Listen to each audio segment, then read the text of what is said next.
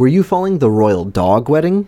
I'm Colton from Ripley's.com, and this is your Weird Minute. Two chihuahuas, one dressed in a black royal suit and one in a white wedding dress complete with long billowing veil, were the center of attention at the 2019 New York Pet Fashion Show. Here, guests witnessed the royal puppetal wedding. The New York City Pet Fashion Show is the largest pet fashion and animal benefit event in the world. Each year, fashion designers from around the country descend on the venue in Manhattan, with humans and animals alike dressed in flamboyant costumes and fancy dresses. A chihuahua dressed as a royal guard, a disabled dog in a dress attached to her wheelchair, and even mini horses in red and white sequin stripes walked the aisle. The highlight of the evening, though, was the holy matrimony of Meghan Markle and Harry, Prince of Tails. To see video from the royal wedding, head to Ripley's.com, rate the Weird Minute if you haven't already, and tune in tomorrow for another Minute of Odd.